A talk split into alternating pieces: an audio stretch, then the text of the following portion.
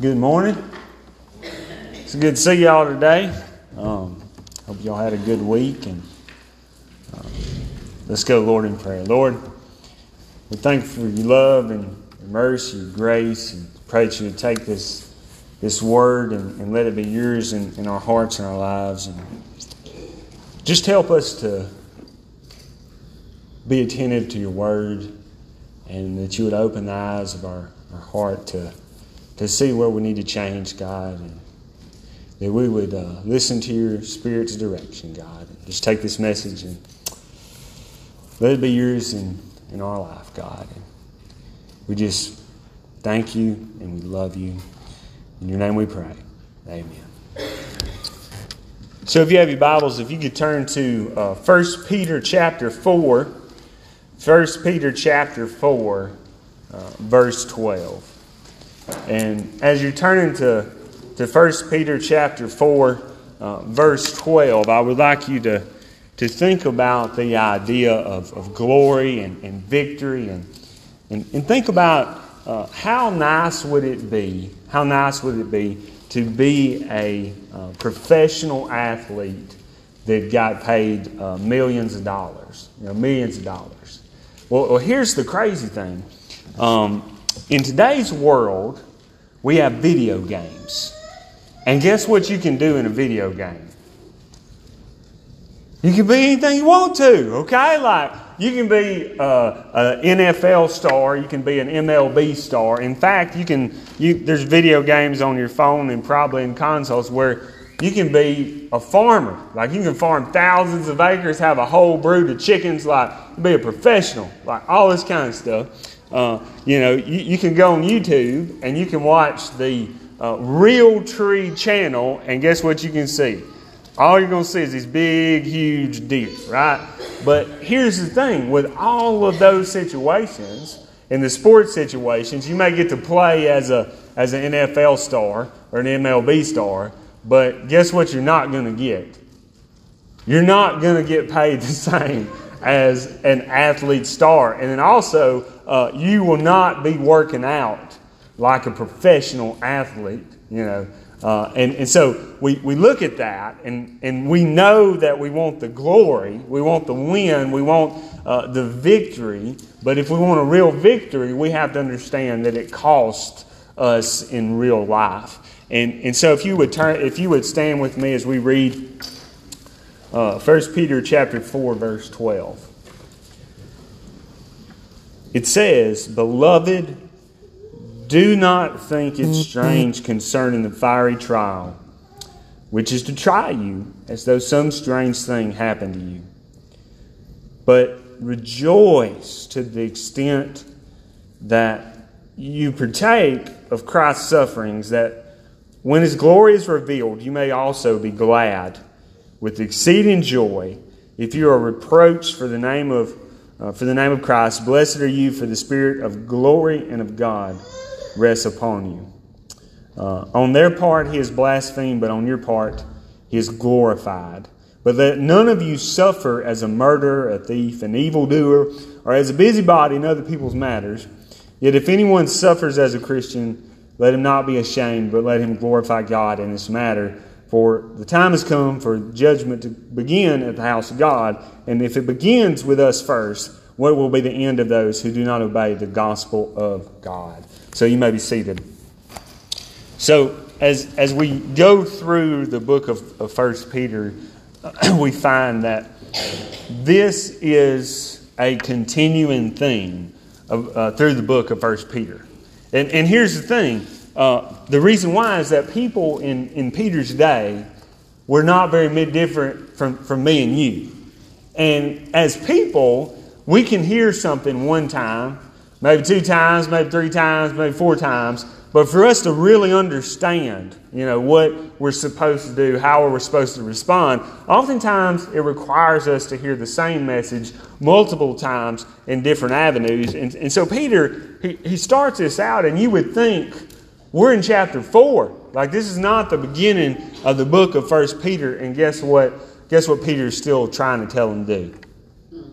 Look, uh, suffering is going to happen in your life. And, and, so he gives them this, very uh, particular instruction, and he says, Beloved, do not think it strange concerning the fiery trial which is to try you as though something weird has happened here. Now, now here's the crazy part is that, you know, the, the audience that Peter's talking about was even closer to Jesus' death and resurrection. So, so like, if anybody should have known that to, to be a Christian means to, to suffer, they, they should have gotten the message because, I mean, they, they almost understood this. And, and so Peter said what was happening was they were saying, look, you know, we turned away from our old life.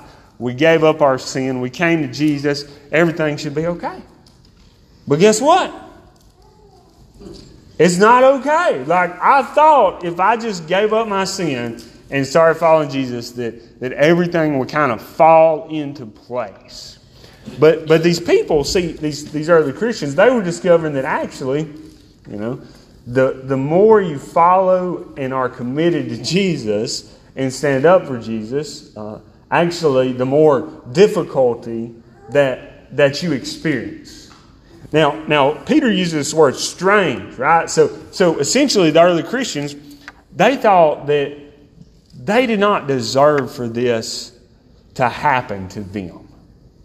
But what they were forgetting about was the impact of their decision, right? So, so we're not just talking about when, when we become a Christian, it's not this thing where all we did was we walked an aisle, we prayed a prayer, but it is a translation of our heart and soul from hell to the glories of heaven because of Jesus Christ. And, and so then we become a identify with Jesus. We identify with the Savior. We identify with the Redeemer. And we live in a world that is, that is ruled by sin, by wickedness, and, and by evil. And the one thing that, see, the enemy does not want to happen is he doesn't want more of that to happen. And, and so the lie that, that these early Christians were believing is that when, when they experience suffering, they're like, man, I must be doing something wrong. Like, you know, something must have gone awry. I must have made a, a, a difficult and bad decision, and God must be abandoning me. But see, what they, they were forgetting is that uh, their relationship with Christ did not mean that all of the suffering went away but it meant that Jesus would walk with them through their suffering. And, and we have to be very careful when we talk about suffering in, in today's world because we all probably define suffering a little different, you know. And, and what we're talking about here is that, you know, these early Christians, that they were exercising their faith, and Peter knew that at some point they were going to be persecuted for their faith, like for the right, doing the right thing. Now, us, like we think about suffering, and, and if we're honest here, uh, our idea of suffering is a little different than, than what Peter's talking about here. You know, for example, like if you've ever gone to a restaurant, you know, and you're really hungry, I mean, you're starving to death, you know, I mean, it's like life or death, and, and you get there and you order, and guess what happens? They don't get it right. They, they don't get it right. So in that moment, you know what we think we're doing? Man, we suffer, right? Like, man, we, we are suffering. Or, or, you know, maybe, maybe we come to church and, and something just doesn't go our way. You know, like we all love each other to death, but somebody doesn't listen to us, right? And so in that moment, what, what do we think we're doing? Man, we're suffering for Jesus. We'll, we'll see. So it's important that we define what the Apostle Peter is talking about here. Because if, if we get it wrong, guess what we're going to do? We're about, man, praise God, I'm suffering for Jesus. When we, we not suffering for Jesus, we just suffering for like Matthew, you know, and that doesn't produce the same kind of results here. And, and the important thing that, that Peter was saying is that there is nothing that can get you off track like suffering. There's nothing like it. Because oftentimes what happens is that uh, we, we start out this journey of Christianity and we're happy that we're going to heaven. We're happy that we're saved. We're happy that we're forgiven. And even though God has given us heaven, like you think about you think about what God has given. He's given us heaven. And then we have all this stuff going on in our life. And, and in that one moment, that one little moment to where we have to suffer without something and experience pain, what, what usually happens? Well, Jesus must not love me. He must forsake me. I, I mean, where is God at? Like, you know, and then here he has, he has provided heaven for us. And, and so Peter was saying, look, if, if you count on being a Christian, count on suffering. That's, that's what you have to do. And, and he was trying to convey the fact that Christianity that doesn't cost you anything is not worth anything at all. And, and, and so it's very similar to, to this. You know, have you ever noticed the grateful attitude of little people? You ever notice that? Little children? Like, really and realistically, you've done a lot of good stuff for them, important stuff. Like, they need lights. Okay, it's nice. They need running water. They need, uh, you know, little Debbie cakes. You know, they need their, their apple juice. They need, you know, love. They need all this stuff. And you provide the big stuff up here, but then have you ever noticed that they can, they throw these tantrums? And 90% of the time, what, what are these tantrums over? Is it really life changing stuff? I'm talking like, you know, they're going life or death. No, I mean, it could be you looked at them wrong. You know, I mean, you look at them wrong. You know, you, you, you're working on their food and they act like you're going to starve them to death. All these problems. But in reality, you've loved them, you've provided for them, you've given them the big stuff, and but they can't see that. They, they can't see that. And, and so, what the Apostle Peter is saying in, the, in this verses here that that as followers of Christ, we don't have to let suffering rule our emotions, our attitude, and our life because God has already given us everything that we need in redemption in heaven, and that even if it's not okay here, guess what is going to happen because of Jesus?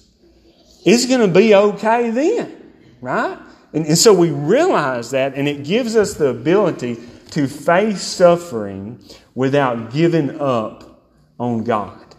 And to realize that just because we're having a bad day doesn't mean that, that God has abandoned us. And so then it goes on to say, but rejoice to the extent that you partake of Christ's sufferings. Now, see, this is not, now I guarantee you, I guarantee you that people then, no different than people now, if you was getting this letter, right, you was looking for some encouragement, you was looking for some consolation, you was looking for like, I need something to speak to my heart today. And guess what the message you receive when you open that letter up is? Well, look, I hear about this suffering you got going on, and, and here's what I want you to do. Man, be excited. Praise God. Hallelujah. Now, what kind of sense does that make, right? It makes no sense at all. But, but Peter goes on. He says, look, uh, but rejoice. So the question is, like, how in the world can you rejoice? Because you know what we want to do when we're in that moment? We want to do everything but rejoice. And we like to do a lot of things, right? We want somebody to talk to that will listen to our problems but not give us a solution. Just listen to our problems, you know. We, we want to talk to other people about it. We want to be consoled about it. But, but here's what Peter said the only solution for your suffering is that you have to look to something outside of yourself. That, that every ounce of suffering deals with every physical aspect of your life. And that you have this wonderful gift of a relationship with Jesus Christ. And it says, But rejoice to the extent that you partake of Christ's sufferings, that when his glory is revealed, you may also be glad with exceedingly joy. Now, here's the key there. When did it say you're going to be happy? It didn't necessarily say now, but it says when. At the end of the story, at the end of the process. And, and the key here is that it, it talks about suffering in a very particular way here. It says suffering, suffering that uh, deals with Christ's sufferings. You are, are experiencing suffering along with Jesus.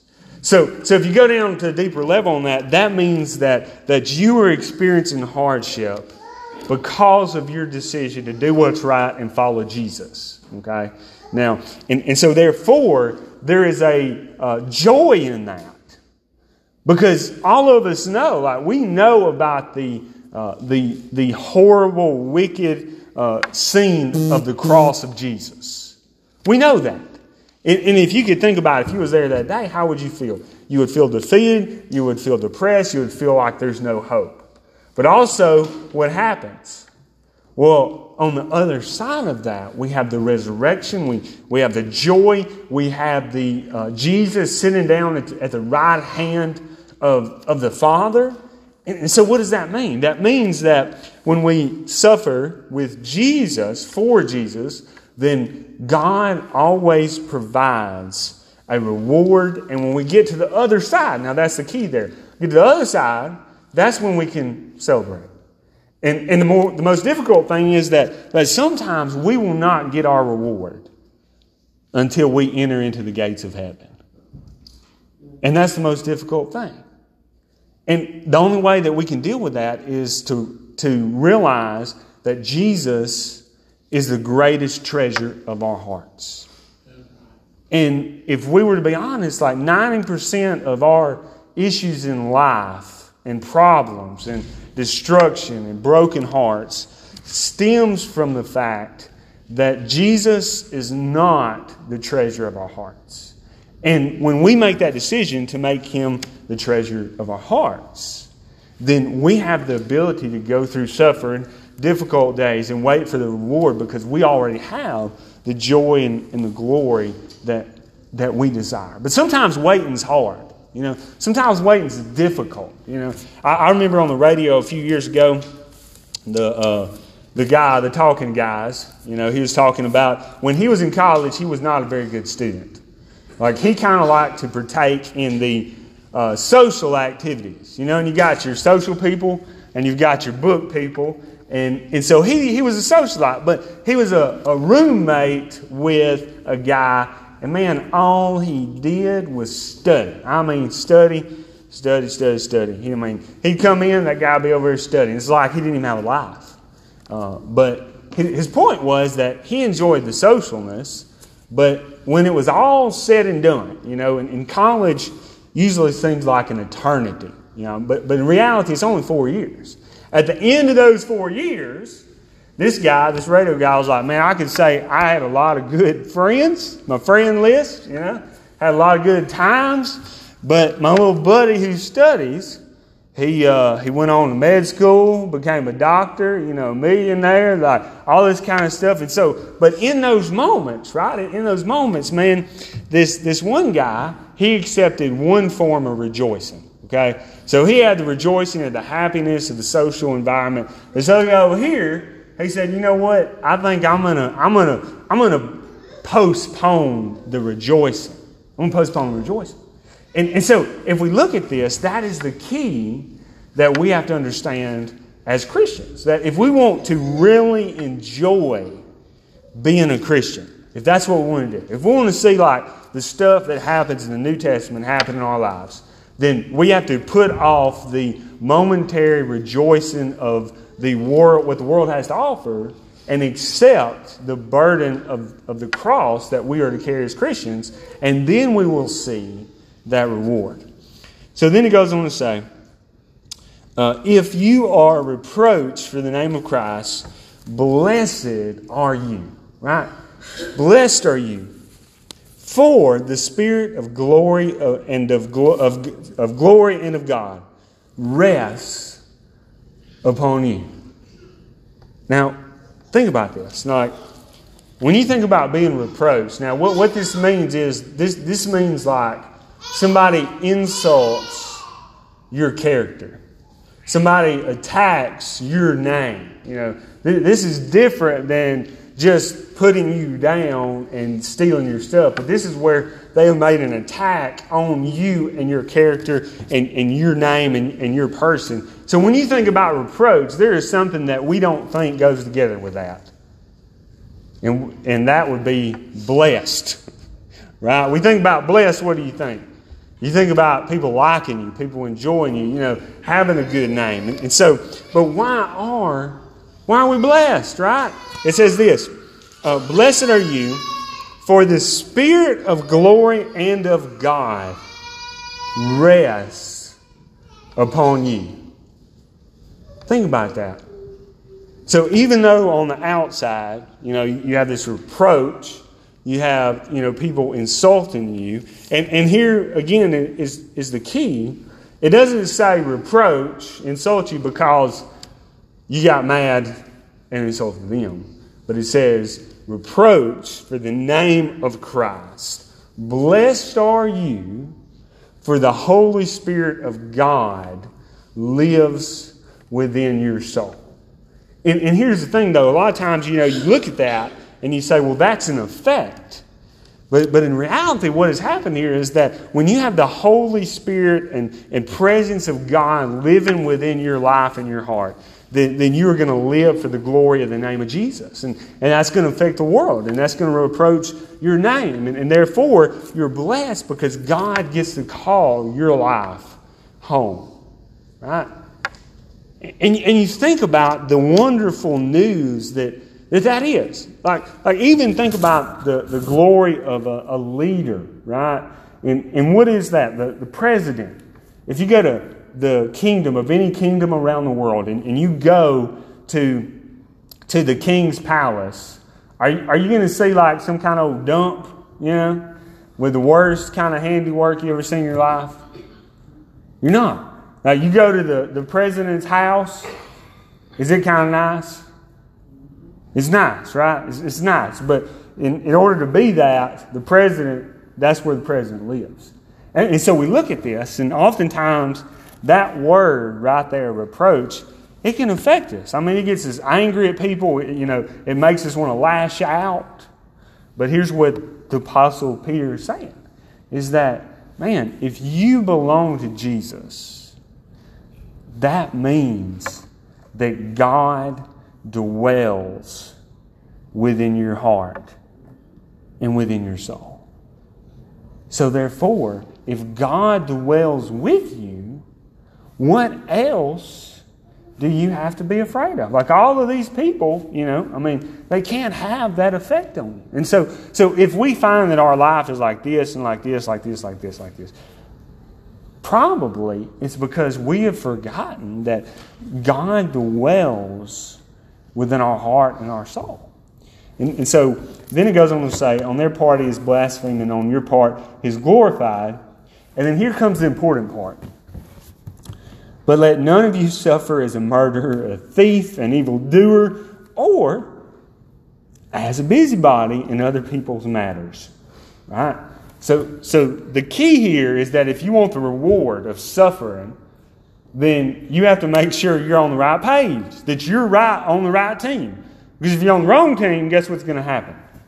God has no favorites. I mean, you're going to get the consequences of your sin. And, and, so he talks about here, and I always love reading some of these letters because, I mean, these were real churches, real churches, real Christian people.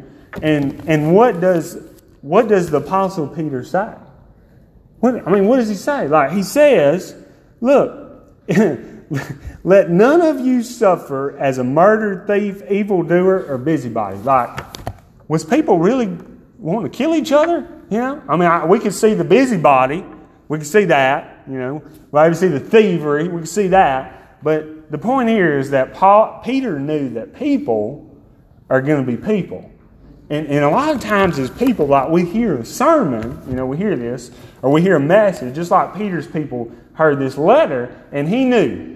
And I guarantee you, I guarantee you, when Peter wrote this, he knew who he was thinking about when he said thieves. Okay? He knew who he was thinking about when he said busybodies. He knew all this stuff.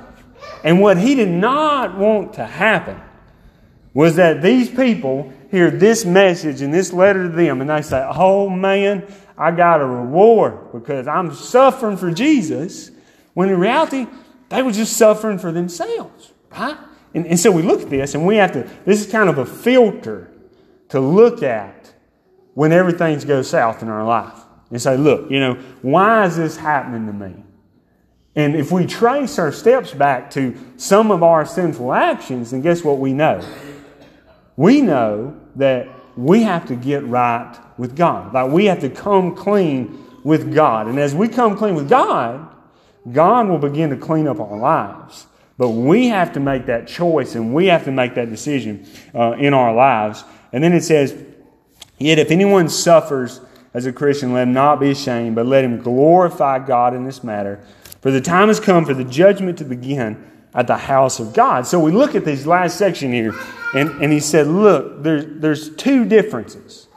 The lost suffer, and the Christians suffer.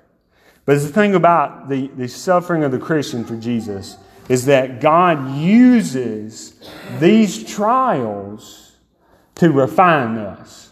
Right? So, so you think about like this: like if you have kids, you love them, you love them. Now, sometimes if you notice, you would like to put them outside.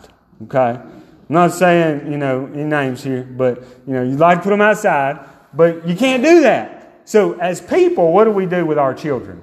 We try to refine them, okay? We're like, hey, you can't be doing that. You can't be doing this. And so, you know, maybe we, we discipline them, right? And, and that's not an enjoyable process.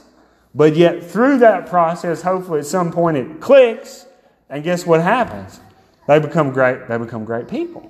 Now, one thing we do not do is we wish if we could, a lot of times, but we don't refine other people's kids. We, we wish if we could, you know. I mean, maybe if you're, you know, and go to school, teach or something like that, you wish if you could refine them real good, but but you can't like your own kids. And, and so that's what the Apostle Peter is saying here is that God is so good, like He is so good, He can take the suffering that we experience in our life, and He can use that to transform our spiritual lives to make it, to make it stronger. And the key that we have to remember is that, look, once God begins to try to do this, guess what is a great idea? To learn the lesson the first time. Because just like you're not going to give up on your kid, guess what God's not going to do? Praise God, He's not going to give up on you, okay? Now, that's kind of scary because He's going to continue, but that's what uh, Peter's saying here. And the scary thing is, this is what Peter was saying too, is that for those who are unbelievers, see, they will experience uh, a much greater fear. And that is that when they come to, to the end of their lives, they will be judged by God with no hope because they rejected Jesus as Savior and Lord of their lives. And so it says in, uh, in verse 18. Now, if the righteous one is scarcely saved, where will the ungodly and the sinner appear? Therefore, let those who suffer according to the will of God commit their souls to Him in doing good as to a faithful Creator. Right? So, what Peter was saying here is that, look, the sufferings of this world will try to make you believe that God is not faithful but that one day at the end of the story, we will realize how faithful God was. And in that day, you don't want to be in that position where you jump ship on God, where you doubt His faithfulness, where you did your, did your own thing. And, and the key here is you, you look at this little quote that he talks about. He says, If the righteous one is scarcely saved, scarcely saved, right? So here's the thing we forget sometimes that every one of us in this room, if we did not have Jesus as our Savior and Lord, it doesn't matter how many times we've been here. It doesn't matter if you've been here every time doors are open. It doesn't matter how much we give. You know, it doesn't matter if we check can check all the boxes in the Sunday school. And I don't know a whole lot of people can do that. But if you can do that, you know, and all this stuff without Jesus, we are nothing.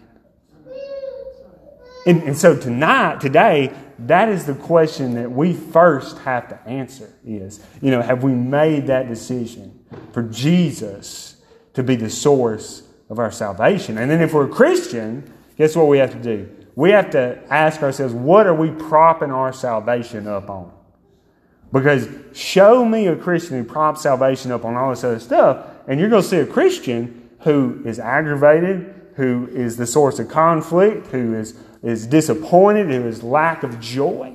And so today, we can choose to let Jesus be the source, and we will feel that burden go away.